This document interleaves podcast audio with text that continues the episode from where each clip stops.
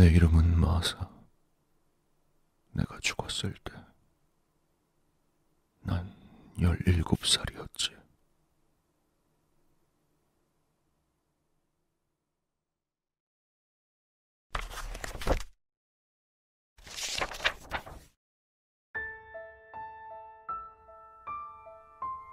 내가 쉬지 않고 걸어다닌 것이 도대체 얼마나 긴 시간이었을까? 발에 잡힌 물집은 절대로 낫지 않고 내가 힘에 부쳐 걷는 것을 멈출 때마다 발 아래 있는 모래밭은 서서히 나를 빨아들이지. 거기서 빠져나오기 위해 발버둥을 치는 게 훨씬 더 커다란 고통이니 그냥 아픔을 견디고 계속 걷는 편이 나을 지경이라면 이 모든 상황을 이해하기 한결 쉬울까? 이 넓은 공간엔 오직 단 하나의 올바른 길만이 존재해. 난 모래 위에 새겨진 피로 물든 자취를 따라가야만 하지. 그 빨간 길의 끝에는 거대한 산이 있고 그 산은 온통 뾰족한 돌로 뒤덮여 있어. 그 날카로운 돌에 찔려가면서 어떻게든 산의 정상까지 올라가야 하고 마침내 정상에 도착할 수 있었다면 거기서 맑은 물로 가득 찬 깊은 샘터와 마주하게 되지. 그 맑은 샘물을 마주하면 드디어 도착했던 환희 속에서 기쁨에 가득 차서 샘 안으로 뛰어들고 그렇게 서서히 깨끗한 물 아래로 잠겨 들어가면 다시 처음에 모래밭에서 눈을 뜨게 되는 거야. 그리고 또 걷기 시작하는 거야. 그 모든 여정을 다시 반복하기 위해서 정해져 있는 과정에서 벗어나려는 시도는 부질없어. 모래밭의 다른 방향으로 가려 할 때마다 자석에라도 당겨지는 것 마냥 다시 붉은 길 위로 끌려오게 되거든. 그리고 헛된 방향으로 간 벌로 모래 안으로 빨려 들어가서 다시 빠져나오기 위해 버둥거려야 하는 그 끔찍한 고통을 겪어야만 해. 아까도 말했지만 그건 그냥 아픔을 참으며 걷는 것만 못한 일이니까 난 그냥 매일 가능한 천천히 그 광활한 모래밭을 가로질러 고통의 산에 도착해. 그리고 온몸을 찔려가며 그 샘을 향해 기어오르지. 오로지 그 과정을 다시 한번 반복하기 위해서 다시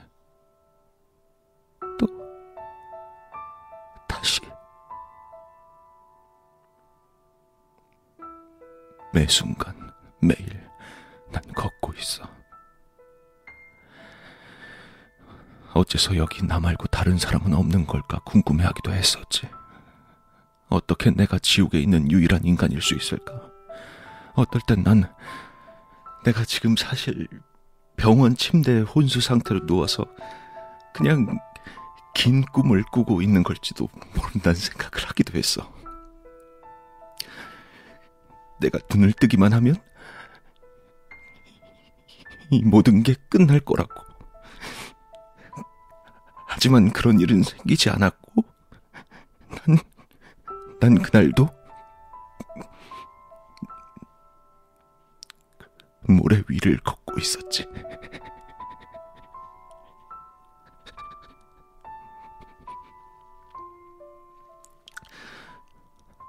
하지만 그때 내게 기회가 찾아온 거야. 이 모든 걸 끝낼 수 있을 거란 희망이 완전히 헛된 건 아니었던 거지.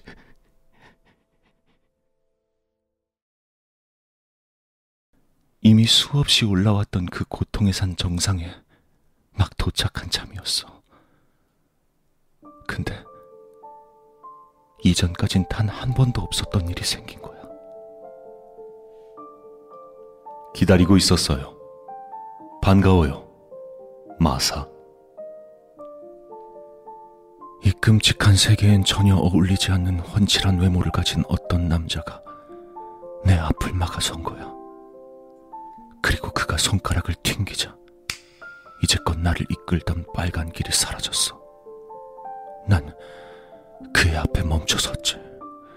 그는 나를 보고 미소를 지었고 그의 하얗고 뾰족한 치아가 신비롭게 번뜩이는 보랏빛 눈동자 아래에서 놀랄 정도로 번쩍이고 있었어.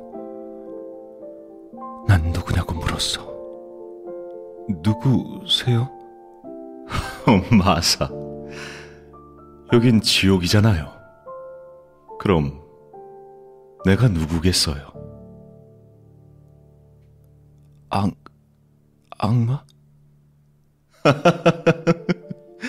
그래요, 정답이에요, 마사. 그리고 저는 마사가 받고 있는 그 형벌이 거의 다 끝났다는 걸 알려주기 위해서 왔어요. 난 내 귀를 의심할 수밖에 없었지. 아, 이게 그렇게까지 놀랄 일인가요? 전 나쁜 짓을 한 사람들에게 벌을 주기 위해 여기에 있지만 그렇다고 여기에 영원히 가둬두진 않습니다.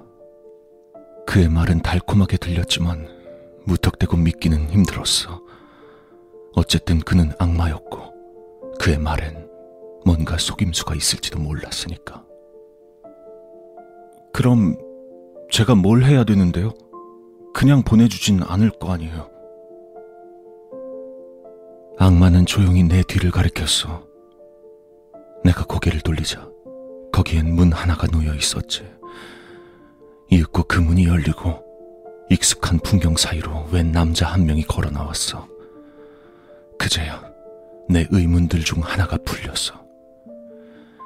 지옥에 있는 인간이 나 혼자였던 게 아니라 지옥이란 장소 자체가 한 군데가 아니었던 거였어.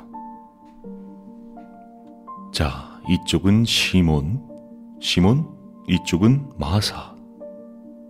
지금부터 두 사람은 지옥에서 벗어나기 위해서 힘을 합치시면 됩니다.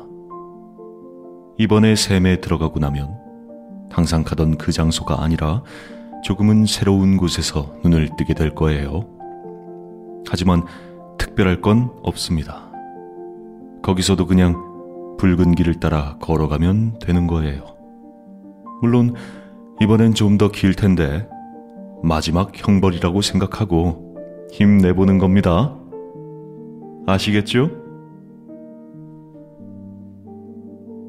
악마는 별거 아니라는 듯 말을 마친 뒤 나를 바라보며 시몬이란 남자에겐 보이지 않도록 한쪽 눈만 깜빡였어. 그리곤 그의 목소리가 내 머릿속을 울리듯 전달됐지. 사실 둘 중에 먼저 도착한 한 사람만 여기서 빠져나갈 수 있어요. 다른 한 명은 이곳에 영원히 남게 될 겁니다. 마사.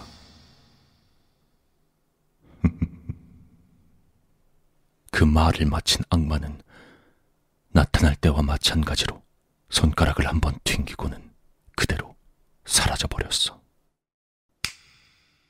그리고 우리의 험난한 여정은 시작됐지. 이봐요, 마사. 괜찮습니까? 예? 아, 죄송합니다. 여기서 빠져나가면 어떤 기분일지 잠깐 상상하고 있었어요. 죄송합니다. 그래요. 지옥엔 어쩌다가 오게 됐습니까? 아, 자살했어요. 학교에서 애들이 심하게 괴롭혔거든요. 이유도 잘 모르겠는데 욕하고 뭐 계란 던지고 책 찍고 뭐 그런 거 있잖아요. 심하게 괴롭혔던 애 엄마가 교직원이라 그런지 선생님들도 별 신경 안 쓰고 전 버티지 못했고 뭐 그렇게 옥상에서. 네. 근데 아저씨는 어쩌다가? 난 아주 중요한 순간에 무언가에서 도망친 적이 있었어. 그리고 아주 여러가지 다른 일들도. 나 역시 그대처럼 죄인이라오. 그래서 우리가 여기서 만난 거고. 자, 갑시다. 나와 시몬은 그 뒤로도 서로를 위로하기 위해 이야기했어. 그래도 이제 진짜 거의 다 끝나가잖아요. 그쵸? 주로 말은 내가 하고 시몬은 듣는 일이 많았지만 난 어쨌든 그가 생전에 어부였다는 점이랑 조금은 독특한 삶을 살았다는 걸 알게 됐어.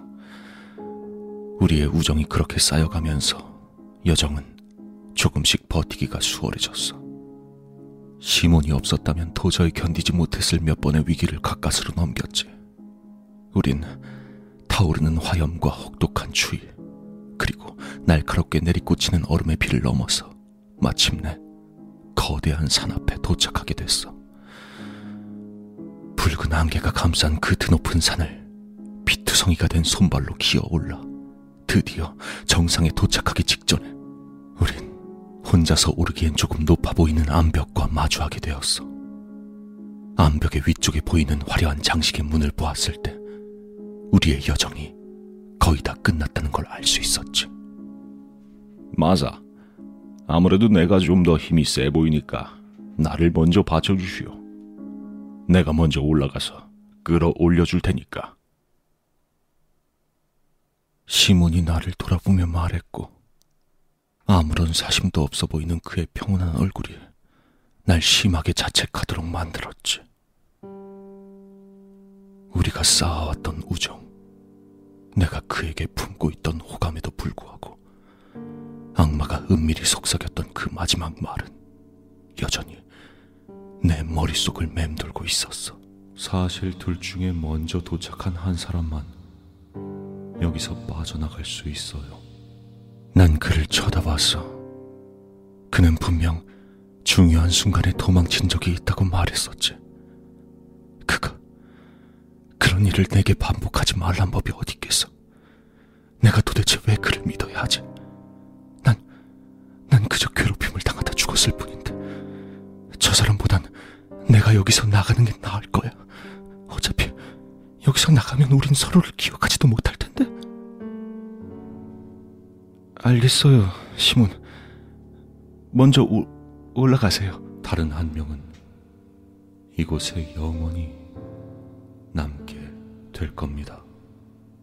내가 등으로 받쳐주는 사이에 시몬은 뾰족한 요철로 가득한 그 암벽을 신음소리를 내며 겨우겨우 기어올랐지. 마침내 시몬이 무사히 위쪽에 도착했을 때 그가 피투성이가 된 손을 내게 내밀었어. 나는 그의 손을 잡았고 그는 나를 암벽 위로 끌어올렸지. 우리가 마침내 정상에 도착한 거야. 우린 감격에 찬 눈으로 우리 앞에 커다란 문을 바라보았어. 여기서 나가게 되면 아마 서로를 기억하진 못할 게요. 그래도 우리가 이 순간만은 잊지 않았으면 좋겠군. 여기까지 함께해줘서 정말 고맙소. 그대가 아니었다면 도착하지 못했을 게요. 시몬이 내게 악수를 청했어. 난 천천히 그 악수에 답하려는 듯 손을 뻗으면서 터져나오는 웃음을 참기 위해 애를 썼지. 암벽을 등지고 서 있는 그의 모습이 내겐 아주 손쉬운 먹잇감처럼 느껴졌거든. 내 손이 그의 가까이에 도착했을 때 난 갑작스레 방향을 틀어 그를 밀어버리려고 했어. 그가 깜짝 놀란 얼굴과 함께 아래로 굴러떨어지길 기대하면서. 그런데 아래로 떨어진 건 나였고 늪은 날 집어삼키기 시작했지. 지독한 고통이 내 온몸을 덮쳐왔어.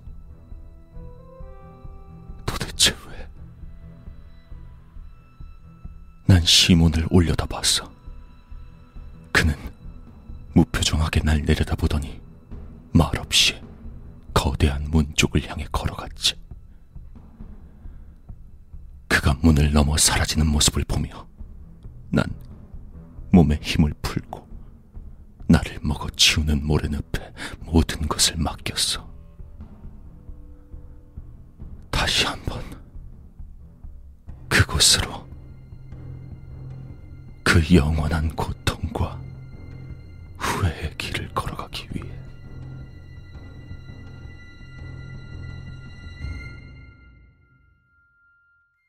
내 이름은 마사.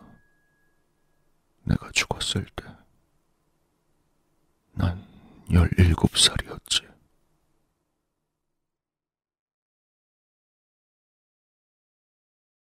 시몬이 문을 통과해서 들어오는 모습을 보며 악마가 의자에서 일어났다. 그는 시몬이 깊은 한숨을 쉬고 있다는 사실이 재미있게 느껴진 듯 보였다.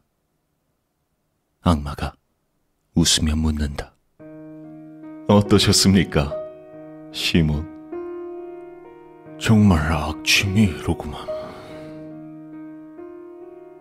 방금 전까지 나와 함께했던 자가 절망에 젖은 채 모래 안으로 파묻히고 있었소.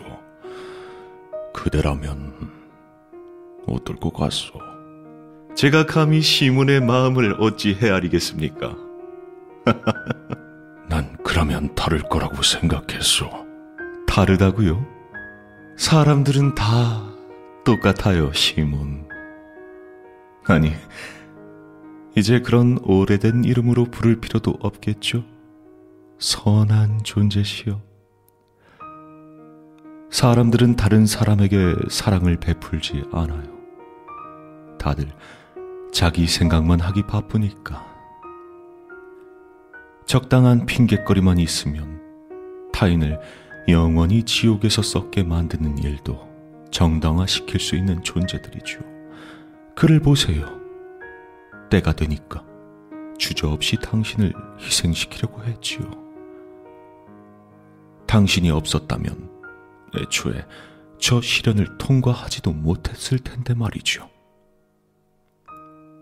다시 한번 물어보겠습니다. 이래도 인간이 구원을 받을 자격이 있다고 생각하시나요? 여긴 지옥이지 않소? 그래, 여긴 지옥이니까. 모든 인간이 그런 건 아닐게요. 사람들이 지옥을 지옥이라고 부르는 이유가 있을 테지. 아, 그러신가요?